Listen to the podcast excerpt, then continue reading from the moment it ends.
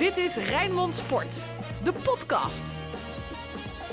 Een hele goede dag. Welkom bij Podcast Rijnmond. We gaan terugblikken op het afgelopen weekend. Doen we met chef sport Ruud van Os, de Feyenoord Watchers Dennis van Eersel, Sinclair Bisschop. Mijn naam is Frank Stout. Ja jongens, normaal gesproken rijden jullie met de P uit je lijf terug uit Amsterdam. Nu denk ik met het gevoel dat er meer in had gezeten. Nu, nu ga ik nu al ingrijpen. Wat is er nou voor een raar begin? Wat? Ze hebben verloren. Tuurlijk rij je dan met de P weg. Nou, ik spreek, ik spreek Dennis net en Dennis die heeft een hele leuke werkdag gehad. Ja, maar dat, dat, dat is toch iets anders? Gaan we dit uitzenden of niet? Ja, natuurlijk. Ja? Ik vind het prima. Ja, maar zijn jullie blij weggereden uit Amsterdam? Nee, toch? Nee. Advocaat gaf het ook al na afloop aan. Maar ik hoorde wel, eh onze aantal weken geleden toen Feyenoord bij Vitesse verloor, dat we wel een soort Hosanna-sfeer moesten hebben, omdat er lichtpuntjes waren. En die zag ik gisteren ook wel. En we hebben natuurlijk ook de laatste tijd wel vaak dat we uit de arena wegreden en dat het na 30 minuten geen wedstrijd meer was. Dus ik- daarbij begrijp ik Frank wel. Maar goed, vooraf ook. Je gaat gewoon echt gewoon voor die drie punten de competitie weer spannend maken. En ja, dit is toch een beetje achteraf met die gemiste kansen gewoon een onnodige nederlaag. Ja. Maar, maar als er Feyenoorders zijn, zowel supporters als mensen die er werken, die tevreden zijn na een nederlaag tegen de aardrivaal, Nee, het is die niet tevreden hun zijn. Nee, nee, nee. seizoenkaart eh, inleveren hoor. Natuurlijk, natuurlijk ben je niet tevreden, want Feyenoord had daar gewoon minimaal gelijk moeten spelen. Maar het is toch op een andere manier dat je deze klassieker hebt beleefd. Nou, kijk, als jij bedoelt, eh, eh, dat is ook wat ik eh, eerder vanochtend op de radio zei. Het was een mooie wedstrijd om verslag van te doen. Want Ja. dat was ook wat ik, wat ik tegen je zei. Hè. De laatste jaren waren het edities. Ja, dan waren we in minuut 70. Zat er ook geen enkele Dan spanning blij meer. Dan was eigenlijk voor ja, dan, dan, was het, dan was het wachten op het laatste fluitsignaal. Wat dat betreft is dit natuurlijk fijner. Maar om er tevreden mee te zijn, dit- maar- natuurlijk niet. Ik rij, ik rij gewoon met de P. Juist nu Ik zou juist, toch met de pest in je lijf rijden. rijden ik weg zou nu. juist erger de pest erin hebben. Nee joh, Tuurlijk wel. die 4-0 Als- van vorig Lu- jaar. nee, nee, luister. Als er één moment was dat je van Ajax kan winnen, was het gisteren. En dan lukt het weer niet. Ik zou juist extra de pest erin hebben. Nou, hebben jullie extra pest in of juist Nou niet? ja, ik, ik, ik had donderdag een lekkerder gevoel toen Feyenoord heel slecht speelde tegen PEC. Maar wel gewoon die drie puntjes waardoor Feyenoord toen gelijk kwam op woensdag met Ajax. Dat een dag later dan wel won. Dan nu. En inderdaad vanochtend ook. Wat je denkt van ja, zo'n gemiste kans. Het voelt echt als een gemiste kans. Jawel, maar Ruud zegt, Ruud zegt dat eh, dit erger is dan de 4-0 van vorig jaar met Jaap Nou, Stam. Nee eh, toch? Nee, dat niet. Dat niet. Maar het is wel... eh, de wint- vraag is of je met een lekker gevoel... Nee, zeker niet. Je Nee, verliest je- gewoon van de aardsrivaal. Je wint nooit in Amsterdam. Nooit. De laatste keer 2005. Waar waren er maar zwart-wit foto's van. Dan is er Ajax dit keer zo zwak. En dat komt wellicht door een goed spelend Feyenoord. Hè? Ongetwijfeld. En dan lukt het nog niet. Wat moet Feyenoord nou doen om daar te winnen? Nou, dat is een goede vraag, Dennis. Ja, dat is eh, de vraag die Koeman zichzelf ook al hardop eh een paar keer stelde. Hè? Rood, wit, bloed, zweet. Geen woorden maar daden. Alles over Feyenoord. En de meest gestelde vraag, die klonk denk ik ook gisteren. Waarom begin je niet vanaf het begin zo, zoals je het laatste uur hebt gespeeld? Ja, maar dat, ik, ik kan me niet aan de indruk onttrekken. Toornstra gaf ook wel aan dat het misschien onbewust een rol kan spelen. Dat eh Feyenoord dan terugkomt op een terrein waar het al zo vaak misgegaan is. En of je nou wil of niet, dat is dan eh, misschien een beetje geankerd in, eh, in de hoofden. Als Feyenoord daar is. Ik vond ze heel erg angstig in dat begin. Onnodig angstig bleek ook achteraf. Eh, de eerste keer dat Ajax alleen al richting dat 16 meter gebied eh, ging. Ja, dan, dan zie je dat ze gewoon beginnen te bibberen. Gewoon te veel ontzag voor Ajax. eh, omdat Ajax wel goed kan spelen. Dus de angst dat je weer zo snel achterkomt, dat wil ik wel. Maar soms, ja, je weet ook hoe advocaat een wedstrijd wil opbouwen. En Feyenoord had helemaal niets in de melk te brokkelen in de eerste 25 minuten. Maar gaf ook niet veel kansen weg. En de strategie was waarschijnlijk lang 0-0 houden. En daarna proberen met uitbraken eruit te komen. Eh, ja, het is jammer dat Feyenoord dit nodig had. Net als tegen Vitesse, eerst dit nodig had. Een soort vergelijkbare wedstrijd. Waarin Feyenoord ook pas toen kleur bekende. En ook nog met een bal in de allerlaatste seconde op de lat. Net als tegen Vitesse met weer Sinistera. Ik vond een vergelijkbare kopie. Als Feyenoord in dit tempo zo al die toppers gaat verliezen... Dan, eh, ja, dan, dan gaat het inderdaad geen rol van betekenis meer spelen. Maar Feyenoord heeft wel heel veel criticas de mond gesnoeid. Dat ze inderdaad eh, best wel mee kunnen met het niveau. En Ajax niet zo goed is als iedereen denkt. Ja, En dat, je moet positief zijn, denk ik. Want dat laatste uur, als je dit gewoon kan doortrekken. Ja, in- maar, maar, maar nu, nu zeg je al iets. Iedereen, eh, en dat, dat, dat is mooi hoor. Vorige week naar Ajax PSV zei iedereen, dit kan nooit met, met Feyenoord. En nu gaan we weer verwachten dat Feyenoord dit ook tegen AZ, PSV... En ik sluit niet uit dat komende woensdag tegen Heracles het alweer weer een hele moeizame wedstrijd wordt. Het heeft ook met tegenstander te maken dat Feyenoord juist voetbalt, eh, kan, goed kan voetballen met ruimtes. Hè, die Vitesse en Ajax dan wel laten. En Feyenoord op vreemde bodem, laten we ook eerlijk zeggen, is dit jaar ook heel anders dan andere jaren. Eh, dus dus ik, dit is nou niet één op één te kopiëren dat Feyenoord tegen PSV en AZ ook zo weer goed nee, maar het moet wel komen. vertrouwen geven. Dat, tuurlijk, maar eh, dit Feyenoord heeft volgens mij al, al die tijd bewezen dat ze wel gewoon heel moeilijk te kloppen zijn. Ruud, je zit een beetje bedenkelijk te kijken. Ja, je kijk, bent ik- eh, gisteren een jaartje ouder geworden. Ik weet niet of dat eh, daarmee te maken heeft. Nee, maar ik, ik, eh, wat ik zo knap vond aan Feyenoord is dat je op een gegeven moment niet kon zien of ze voor of achter stonden. Ze speelden hun eigen spel en bleven onverstoorbaar. En wat je vaak ziet bij ploegen, hè, die hebben dan een, eh, een plan. En dan wordt er na vijf minuten door de tegenstander gescoord. En dan zeggen ze, de plannen kunnen de prullenbak in. Nee, die moet je juist vasthouden. Je moet blijven doen waar je de hele week op getraind hebt. En niet in de war laten brengen door één tegengoal. En dat heeft Feyenoord hartstikke goed gedaan. Ze raakten niet in de war van één tegengoal. En bleven het plan uitvoeren. Dat plan dat resulteerde in een aantal grote kansen. Nou bestaat voetbal uit drie dingen. Dat is aanvallen, verdedigen en doelpunten maken. Dat zijn echt drie verschillende dingen. Verdedigend, goed. Aanvallend, goed. Alleen dat laatste aspect, het doelpunten maken, dat was gewoon slecht. Dat was echt slecht. Dus Feyenoord heeft het voor 66% goed gedaan in de arena. Maar die laatste belangrijke 33%, die was gewoon heel slecht ver- ver- verzorgd. Ja, en dan als je dan kijkt naar een, een Jurgensen die dus voetballend het goed deed. Maar ja, Berghuis die het voetballend goed deed. Maar voetbal is ook doelpunten maken. En dat heeft Feyenoord gewoon niet goed gedaan. Zo eerlijk moeten we ook zijn. Ja, Berghuis was ook kritisch na afloop op zichzelf, hè? Ja, en terecht, want hij krijgt natuurlijk, eh, dat waren ook twee echt mooie aanvallen, maar hij is het eindstation daarbij en, en, en schiet die ballen naast. Ja, als je daar niet zelf kritisch op bent, wat moet je er dan, wat moet je er dan mee doen? Dus eh, ja, niet meer dan logisch. Hey, wat, wat, wat gebeurde er nou hè, eh, na die 1-0? Ehm, waarom ging het ineens beter met Feyenoord? Ja, Gravenberg ging eraf. Oké, dat was fijn voor, voor Feyenoord. Maar wat deed Feyenoord anders? Nou, om er dan eentje uit te lichten ehm, eh, die daarna toch eh, ehm, anders voor de dag kwam, waardoor Feyenoord uiteindelijk wel wat meer aan voetballen toe kwam, was Jurgensen. Die liet zich iets verder inzakken, hield die bal bij zich en dat was wel steeds eigenlijk de sleutel waardoor Feyenoord verder kon voetballen. Ik vond hem heel sterk spelen in dat laatste kwartier al, tweede helft eh, ook gewoon heel sterk in balbezit, veel defensieve arbeid ook, ook geleverd. Dat was wel waar het mee begon, waardoor Feyenoord eindelijk die bal wat langer in de ploeg wist te houden. Want dat lukte de eerste 20, 25 minuten natuurlijk geen moment. Volgens mij is er geen halve af en minuut toe ook een beetje te veel inzakken, Jurgensen? Op een gegeven moment was hij, eh, was hij linksback eh, op een gegeven moment. Eh, ja, dat was, in, dat was in die beginfase. Ja. Alleen het probleem daarmee, dat vond ik op zich nog niet het probleem. Alleen het moet vervolgens wel, moet het iets opleveren. Dat, dat, dat inzakken en tegenhouden moet geen doel op zich zijn. En dat, dat was, leek het in die beginfase wel op, omdat Feyenoord die bal maar niet in het bezit wist te houden. En vanaf het moment dat dat wat meer lukte, ja, dan is het effectief. Hoe heb jij het gezien, eh, Sinclair? Nou, aan het begin liep Feyenoord echt achter Ajax aan. Zelfs Berghuis moest heel achter Tadic aan. eh, Blind kon doorschuiven. Daar had Feyenoord gewoon eh, heel moeilijk grip op. En op een gegeven moment stond aan het begin ook eh, eigenlijk Jurgens een beetje op een eiland. Feyenoord kon de bal niet in de ploeg houden. En langzamerhand, na die 1-0, gooiden ze stroom van zich af. Gingen ze wat meer op die helft. En toen kwamen ze dus eigenlijk in de ruimtes waar Ajax kwetsbaar is. En, op het begin kwamen ze niet. Ja, in de allereerste minuut een keertje met de uitbraak waarbij Diemers had moeten schieten, eh, probeerden ze door te combineren. Voor de rest was Feyenoord nog weinig eh, in het gebied waar Ajax gewoon kwetsbaar is. Want laten we eerlijk zijn, die verdediging van Ajax, daar valt het juist te halen. Ja, op een gegeven moment Gravenberg, het geeft wel aan dat zo'n 18-jarige jongen eruit gaat en dat Ajax dan tussen aanhalingstekens toch wat in elkaar stort. En eh, eh, ja, er waren bij Feyenoord gewoon spelers die ook in de wedstrijd groeiden. Dus Bij de backs eh, bijvoorbeeld kan ik, kan je, uh, Geertruiden deed dan nog wel iets fout. Een keer in de eerste helft, wat bijna afgestraft werd. Maar met name de backs bij Feyenoord eh eh, vond ik geweldig. Ja, Malasia met name ook. Ja. Ja, maar ook Senesi, Geertruida. Senesi Ja. vond ik ook goed spelen. Senesi goed. Spijs Echt, vond ik ook goed. Ja. Want, Maar daarom, ik vond dus ook niet dat Ajax instortte. Want om in te kunnen storten moet je eerst iets hebben opgebouwd. En Ajax was helemaal niet indrukwekkend. Nou, Een de eerste Ah, 25 begon- minuten waren ze wel dominant. Een kopballetje. Zonder maar, grote maar ga kansen. even kijken. Nee, Ja, maar daar kansen, gaat het om. Maar daar, gaat- daar gaat het toch Ja. om. Want ze hadden veel balbezit. Maar ja, dat is echt een beetje de Hollandse ziekte. Als je er niks mee doet. Nee, en maar... meestal doen ze er ook iets mee. Maar we hebben een kopballetje gezien van Tagliafico. En de goal dan naar En Halle nog, Halle nog een kopbal. Maar ik bedoel, eh, Ajax moet het toch hebben van dominant voetbal de komende kansen vanzelf. En als Feyenoord dat dus ontregelt, en of dat nou met Gravenberg te maken heeft of niet, eh Ajax kan het daarna niet meer. Dan storten ze toch een soort van in. Ja, maar ik vind dus dat ze het daarvoor eigenlijk ook al niet deden. En dat terwijl eh Feyenoord met 10 man speelde. Want och, wat was die Diemers slecht zeg. Dat kan niet meer, hè? Dat kan echt niet. Dus ik, ik ben echt positief over de backs, over de, over de centrale verdedigers. Eh, ik vond Jurgensen goed. En weet je wel, eh, er klopte een hele hoop bij Feyenoord voetballend. Alleen Diemers echt, vond ik echt een dissonant. Wanneer is Kukshoe weer fit? Zat hij- op de bank, hè? Hij zit nu weer op de bank. Ja. Ik, ik verwacht dat hij, in, ehm, dat hij misschien woensdag, eh, afhankelijk van hoe de wedstrijd verloopt, dat hij misschien wel ook zijn eerste wedstrijdminuten weer, eh, weer zou kunnen maken. Maar eh, het mooie in topwedstrijden, dan worden vaak de mankementen blootgelegd.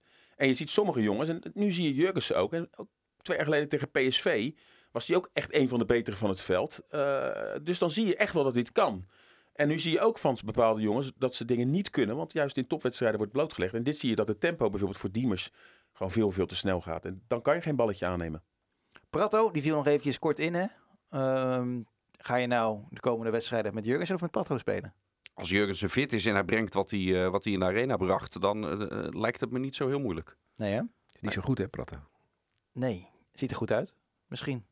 Ja, ik, ik, ken jouw voorkeur. Maar, ja, ja, uh, ja, lekker hoor, zo'n baardje. Nou ja, ik, ik denk dat, dat Prato, daar kunnen we nog heel weinig van zeggen. Maar wat je wel ziet, is dat het echt een speler is die echt in die 16 moet zijn. En, en daar moet je dan komen. En Feyenoord kwam natuurlijk gisteren ook wel een beetje via omschakelvoetbal daar.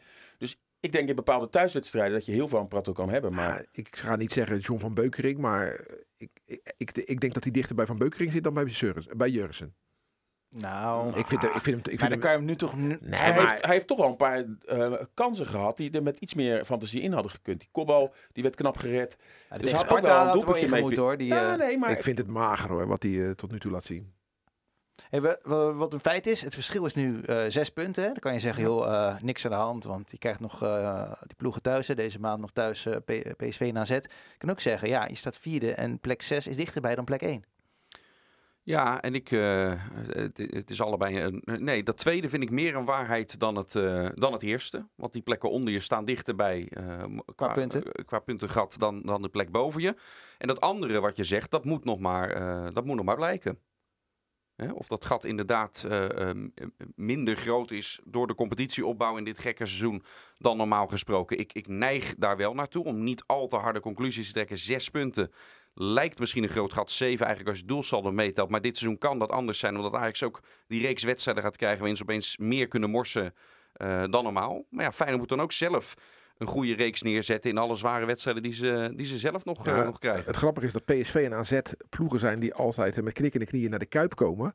Maar ja, Feyenoord in de Kuip dit jaar is niet zo goed. Dus die komen anders naar die Kuip toe. En, ja, AZ vorig ja. jaar wel dik gewonnen in de Kuip, hè? Ja, maar daarvoor jarenlang niet, hè? Echt daar jarenlang heel slecht hoor. Ja. Dus, dus ik ben benieuwd wat, wat Feyenoord over gaat houden aan die twee thuiswedstrijden. Wat uh, dan normaal gesproken zeg je volle kuip, thuisvoordeel, bla bla bla.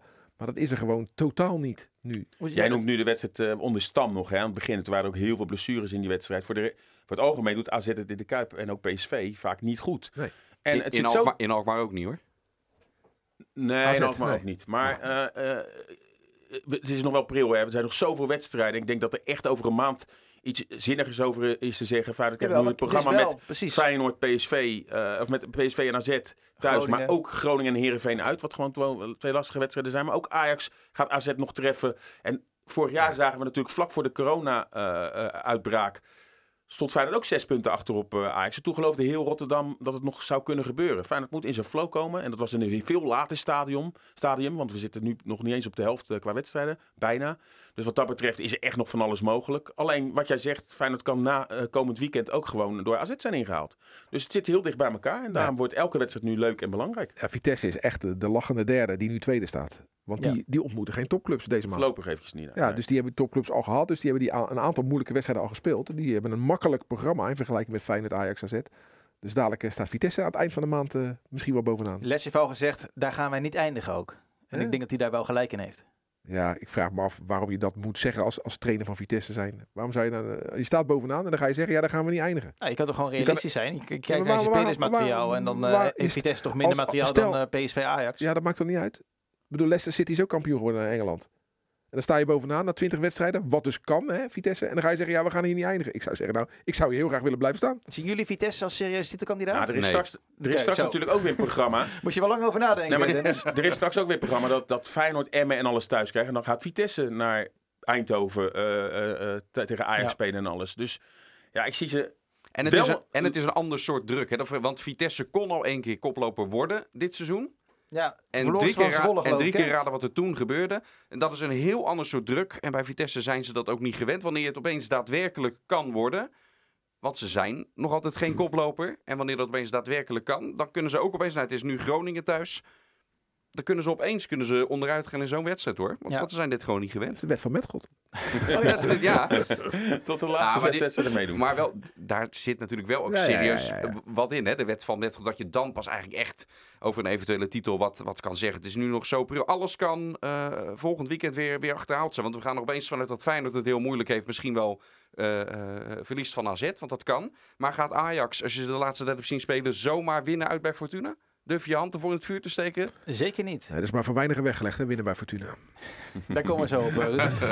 Woensdag, woensdag is het eh Heracles thuis, achtste finale beker. Kwart voor zeven. Zondag inderdaad dan eh, tegen AZ. Eh, de beker, die vindt Feyenoord terecht heel belangrijk, hè?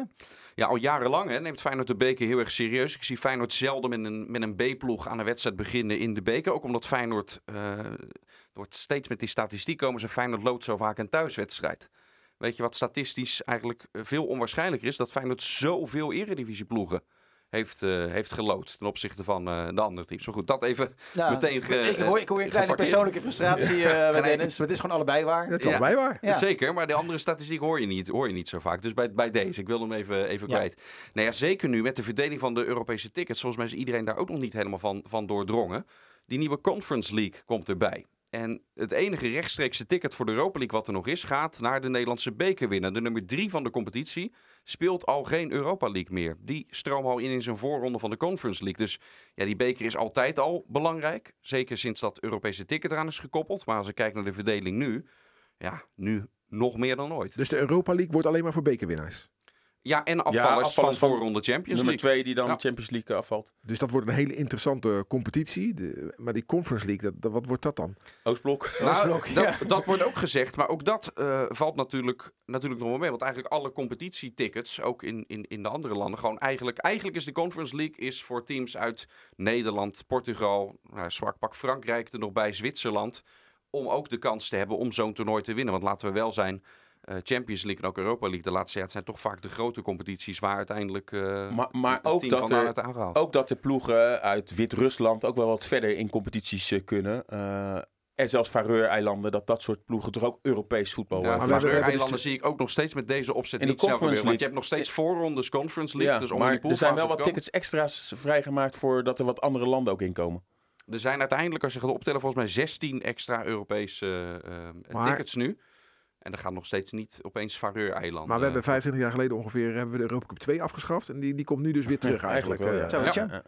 We gaan naar de social media deze week. Wat gaat er viral in het voetbal? Dit is hashtag FCR. Dan werden we zaterdagochtend ineens eh, verrast, verblijd misschien wel, of juist weer niet, met die sfeeractie. Bij, eh, bij 1908 ben stonden je, er gewoon... ben je eh, erdoor verrast? Nou, ik blijf me verbazen dat er zoveel mensen daar naartoe komen, zeker in deze coronatijd. En je kan zeggen, het is hartstikke mooi, en dat is ook hartstikke mooi. Aan de andere kant kun je ook zeggen van, ja, hallo, laten we de, de maatregels een klein beetje in acht nemen. Hoe, hoe zijn jullie erin? Nou, wat hij zegt, ik ben er niet door verrast. En, en, en gisteren eh, zijn we op weg naar Amsterdam. Komen bij het stadion aan en er rijden alleen maar politiebusjes weg bij de Amsterdam Arena. Want die moeten naar de binnenstad, omdat daar ook weer protesten zijn waarvan alles misgaat. En dan denk ik, is corona dan weg? Maar dat, dat, dat, dat, ja, dat vind ik eigenlijk overal. eh, De, de dingen die je nog hoort, dat er nog feestjes worden gehouden door mensen. Eh, ja, eh, het is niet goed te praten inderdaad. Maar ik ben er niet door verrast. En als Feyenoord gisteren had gewonnen... Ja, dan sluit ik niet uit dat er ook heel veel fans die bus hadden onthaald. Dat ben ik wel zeker, ja. ja, en ik, ik, ik heb wel in ieder geval heel veel met, met mondkapjes gezien. Dat is dan wel weer het goede eraan. Maar ja, het, het mag niet. Dat ben ik met je eens. Nee, ik zag eh, lachen, die vond het mooi. Volgens mij vond de advocaat het ook wel mooi. Jij bent dit, eh, sowieso geen voorstander van vuurwerk, hè, Ruud? Van een Begaals vuurwerk. Eh, Edwin van der Sar vertelde dat eh, bij Ajax hebben ze de supporters een mooie video laten maken. En die hebben ze aan de spelers laten zien na eh, de training. Vind ik goed dat de club daarop geanticipeerd heeft. Ja, zodat je dus niet in de, de coronamaatregelen naast je niet hoeft te leggen. Ja, inderdaad. En ik zag eh Aliou Baldé is in Nederland. Onze Senegalees talent wat bij Feyenoord eh, waarschijnlijk gaat, eh, gaat tekenen. Een jongen van, van 18. En dan zou Borussia Dortmund zijn afgetroefd. Ja, en als je dat leest, ik, niemand kent die jongen. Maar als je dan hoort dat Dortmund er ook achteraan heeft gezeten. Dan laten we maar het voordeel van de twijfel geven, toch? In elk Ja, geval ja. goed dat Feyenoord ook deze markten afsluit. Weet je, over, over hem kunnen we natuurlijk nog niets zeggen. Ehm, waar je wel inmiddels iets over kan zeggen. Hè. Eh, Feyenoord gaat ook langer door met, met twee Noren in ieder geval de rest van dit seizoen. Ook twee, twee jeugdspelers van 20. Dat ik het wel goed vind eh, dat Arnissen, dat Feyenoord eh, inmiddels ook dat vizier al een beetje op de, op de, op de toekomst richt. Want daar moet Feyenoord het wel van, van hebben. Het gaat steeds over, of het gaat heel veel over een nieuw stadion. Voor Feyenoord om inkomsten te genereren. maar waar je het vooral van moet hebben is A, goed doen in Europa. Eh, en B, misschien wel andersom, als je kijkt wat voor een achterstand Feyenoord daarop hebt op, op, op eh, eh, transferinkomsten. En de manier om dat te doen is door jonge spelers aan je te binden als ze nog goedkoop zijn. Die goed door te ontwikkelen en, en hopen dat je een, een één of twee voltreffers ermee Maar, hebt. maar het is wel zo, spelers halen is een gok. Mhm. Jonge spelers halen is een nog grotere gok. En er wordt altijd Hoezo? gezegd, Feyenoord heeft... Nou, omdat dan de kans kleiner is dat ze het eerste halen. Ja, maar het kost je ook minder. Ja, maar ik vind een Bilal halen vind ik een grotere gok dan drie of vier van dit soort jonkies. Ja, ik, ik, ik weet niet. Ik vind als je spelers uit Senegal haalt, dan vind ik dat moeten dat spelers voor het eerste zijn. Ik vind spelers uit Senegal halen voor Jong Feyenoord, vind ik, ja, vind Ja. ik iets te ver gaan. En ik zou hem zo snel mogelijk... Zeker als je weinig geld hebt. En ik zou hem zo snel mogelijk gaan verhuren. Want ja, er wordt nu niet gevoetbald. Dus om hem nou een half jaar alleen maar eh, te laten eh, trainen.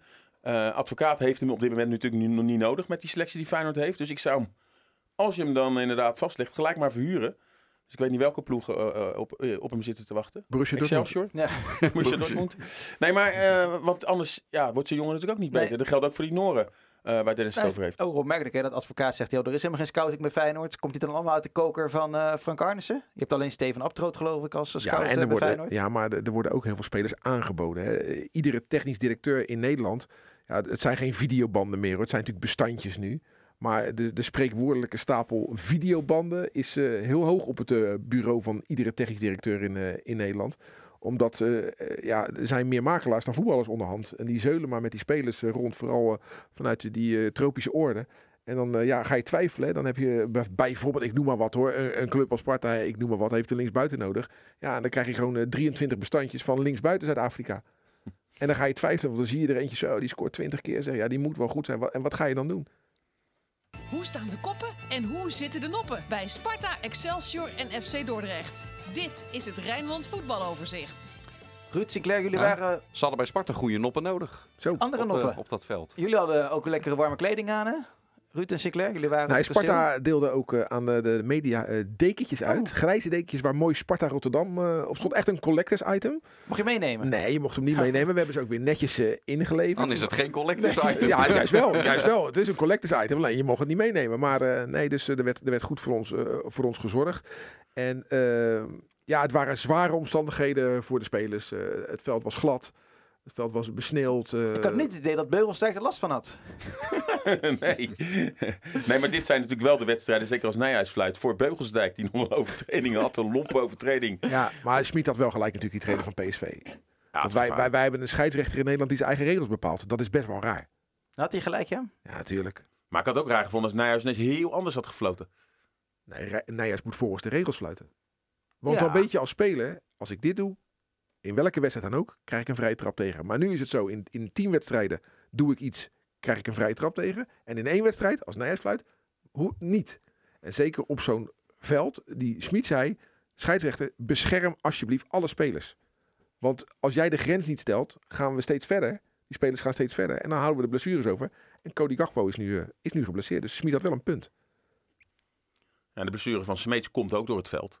Die eh, wat weggleden en daardoor eh, geblesseerd raakte. Dus ja, de vraag is wel, moet je dan wel per se willen voetballen? Want het, het, het, ja, eh, het, het was gewoon, als er publiek was geweest, was het ook nog glad geweest op die tribunes. Hè? En ook buiten het stadion. Dat viel toch wel mee, Sinclair? Zo, er werd, gest- Zo. er Ja? werd gest- op de tribune waar, waar de pers zat, hè, dat is het enige vak waar mensen zitten in het stadion dan, is ook gestrooid, omdat het was echt glad. Echt eh. waar? ja, Ja, maar, buiten op de weg, eh, de Hoorvaartweg en zo, dat was niet zo glad en zo. Ja. Nou ja, vorige week Sparta Feyenoord werd er ook gestrooid op de parkeerplaats. ja, eh. daar was ik ook bij. Ja. Dat ja. was heel glad. Dat was heel glad. Hey, ehm, hoe komt het dat, ehm, eigenlijk hetzelfde als bij Feyenoord, maar dat, het, eh dat Sparta weer twee gezichten liet zien? Begin, Twee, ik denk wel zes. Ja. ja? Ja, Hij heeft ook wel Begin met, was heel P- goed. heeft Ja. ook wel met, met de kwa- kwaliteit Tuurlijk. van PSV te maken. Zeker als dan Malen ineens erin komt, hè, want die begon op de bank.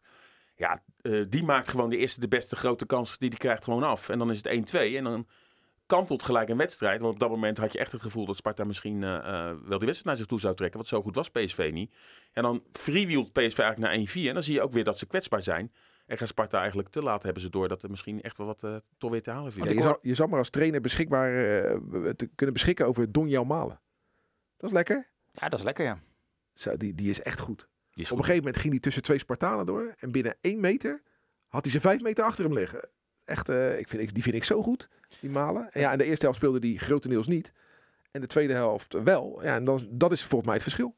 Het was 1-4 en dan hoorde ik jou op de radio zeggen, Ruud, ja, ik durf alles om erom te Nee, ik verwedden. heb, ik heb niet mijn schoenen opgegeten. Nee, maar je zei, ik durf alles om Ja. te verwedden dat het geen 4-4 wordt, net als tegen AZ. heb ik toch gelijk gekregen? Ja, maar Ruud kneep hem wel even met ja. die kneep je hem? Nee, ik hoopte, het leuk ik, ik, ik, hoop, ik hoopte erop. eh, ik hoopte erop. Maar Maar, was het ook reëel? Is er een kans op de 4-4 geweest? Nee, hè? nee. Het, was wel, het stond 4-2. Toen kreeg eh, Gravenberg een enorme Ja. kans om nog een doelpunt te maken. Die maakte niet. En daarna kreeg Sparta die strafschop. Als, als Gravenberg had gescoord, had Sparta waarschijnlijk die strafschop niet gehad. Maar de kansen, als je ze bij elkaar optelt, had Sparta wel genoeg kansen om vier keer te scoren, inderdaad. Dinsdag is er een, eh, een nieuwe podcast. Dan de podcast eh, over Sparta. Gaan we het veel meer over Sparta hebben. Daar zit jij er ook bij, hè, Sinclair. Want jij had nog een theorie over een andere bal. Daar wil ik je heel graag nog eh, Ja. mee confronteren. Maar dat we weer, Morgen, We waren we lekker voor, eh, voor dinsdag. Excelsior weer met 1-0 van Eindhoven. Eh, eindelijk weer eens een overwinning. Dinsdag spelen ze om half vijf bij MVV uit. En dan kunnen ze zomaar in de kwartfinale van de beker staan. Ja, prachtig toch?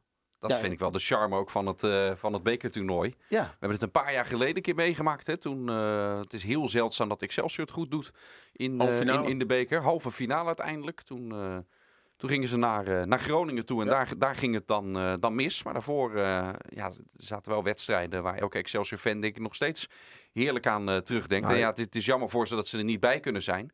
Eh, dan zegt- hadden we ook een ander tijdstip gehad, hopelijk, precies. voor, jij, eh, voor die jij, wedstrijd. jij zegt van het, is, eh, het gebeurt zelden dat, dat Excelsior het goed in de, in de beker. Dat geldt eigenlijk in deze stad ook voor Sparta. Eigenlijk alleen Feyenoord doet het Ja, maar Sparta neemt het bekertoernooi ook niet serieus. De, de afgelopen eh, jaar bij ADO speelden ze in een, zeg maar, een soort fantasieopstelling. Vorig jaar was het volgens mij Willem II Willem II. Was ook niet met een Ja, eh, Noordwijk vaste... Ja, Noordwijk hebben ze verloren. Dat, dat, dat speelt natuurlijk wel mee. En ik wil ook, ook even naar FC Onder Dordrecht. Pastoor heeft Sparta toch nog kwart? Nee, half finale. Ook tegen Vitesse. nee, ja. ze, ze halen wel eens. En in 2004 eh, tegen Utrecht was ook een legendarische halve finale. Dus eh, eens in de tien jaar een halve finale. Met die kopstoot van Van den Berg op de paal. Nou, nee, met zijn hoofd op de paal. Ja, ja, Ja, ja. dat bedoel jij. Uit frustratie. Hij Nou, miste die penalty en toen Ja. ging hij met zijn kop tegen die paal. ja, ja. Hey, Dort speelde gelijk tegen Volendam. 0-0 voor de vierde keer dit seizoen dat een club uit de top 7 punten verspeelt eh, tegen Dort. Maar het opmerkelijkste was daar die keeper, Anthony Swols. Die maakte na de wedstrijd bekend, ik kap ermee. Ik ga lekker werken aan mijn maatschappelijke carrière. Heeft een bedrijfje met een vriend. Wat zegt dat dan over Dort? Ja, ik snap niet Dat dat, ze heel weinig betalen. dat ze en weinig betalen. En, en, en toch dat het nog altijd een duiventil is. Spelers komen maar aanwaaien. En ja, je zou toch wel denken dat die jongen toch al langer denkt van... nou, dat doe ik dat aan het eind van het jaar. Dus dan heb je toch het idee Ja. dat daar meer speelt. Want ja, Want dat bedrijfje gaat over drie maanden. niet zo slecht gedaan, hè? Nee, hij was gewoon eens de keeper. Ja, maar ook als eerste keeper. eh, Wat wedstrijden gezien. Nee, Nou, maar als prima. hij, de, als hij de afweging moet maken tussen eh, nog een halfjaartje doorkwakkelen met Dordrecht. Want dat is een verloren seizoen weer. Hè, daar, daar gaat niks meer gebeuren. Eh, of dat half jaar nu alvast investeren in, eh, in je eigen onderneming. Waardoor je een, een, een goede slag eh, alvast slaat. En dat vind ik het vanuit hem bezien. Ja, ik snap Zeker. het wel. een hele verstandige maar- afweging. Ja. Het zegt Ja. wel, je, je moet wel een beetje als club te raden gaan als spelers. Ook nog eens basisspelers. Gewoon liever wat anders gaan doen dan bij Dordrecht. Nee, maar eh, kijk, het is de voetballen. droom van ieder jongetje om profvoetballer te worden. Alleen, ja, Dort is geen profvoetbal. Zo eerlijk moeten we zijn. Hè, natuurlijk, het, het toneelstukje wordt daar wel opgevoed, eh, opgevoerd, maar het is het natuurlijk niet. Het heeft natuurlijk niets met profvoetbal te maken. Spelers die 1000 euro bruto per maand verdienen, dat is, dat is een schijntje. Nee, kan, dat is niet waar. Ruud. kan Het is wel ietsje meer, maar... kan, je, kan je beter in de, de tweede, derde divisie gaan Tuurlijk. spelen hoor. Maar als in één maand tijd de aanvoerder ineens uit het niet stopt. En dan de keeper ineens uit het niet ja, stopt. dat zit er alles mee gezegd. Nou, toch de aanvoerder is ineens naar Cyprus Ja. gegaan. Hè? Maar ja, nee, je hebt gelijk. Wie viel erop deze week? En op wie moeten we gaan letten? De Rijnmonder van de week. Van een kort rondje, jongens, omwille van de tijd. Zegt Bart Nolles altijd hè, in FC Rijnmond. Dat is zijn- zijn vaste stopwoordje. Omwille van de tijd. Eh, Dennis, Rijnmonder van de week. Nicolai Jurkensen. Sink. Malasia. Senesi. Nou, in elk geval een Feyenoorder, ondanks eh, de Nou, dit was zo kort. Je wil niet weten Doe je ook waarom? nog een duit in het zakje? Nee, nou ja, we hebben iedereen Of hebben doe je ook net als Bart dat je zegt, nee, nee, dat is mijn rol. Oh nee, maar ik heb er niet over nagedacht. Maar ik vond het een wereldgoal van Brian Smeets. Dus eh, dan eh, Zeker. zeg, ik, eh, zeg ik Smeets. Eh, vanavond FC Rijnmond met helaas nog altijd de trainer die voor het laatst won in de arena namens Vind je het jammer Feyenoord. dat hij komt? Nee. Zo. Heel leuk dat je me onderbreekt. Maar ik ben blij met Erwin Koeman. Hele leuke gast. Dus eh, fijn dat hij er is. Sinclair zit aan tafel. Emiel, Schelvis en Bart natuurlijk. Dus eh, kijk lekker naar, eh, naar FC Rijnmond. En dan De rest van de week ook. Je hoeft niks van, de sport te missen. Bekervoetbal zijn we er ook allemaal bij. Excelsior, Feyenoord, Sparta podcast. En dan is er vrijdag ongetwijfeld weer een nieuwe FC Rijnmond en ook een nieuwe podcast. Bedankt voor het luisteren. Zijn we toch nog binnen het half uur gebleven. Dag. Dit was Rijnmond Sport, de podcast. Meer sportnieuws op Rijnmond.nl en de Rijnmond app.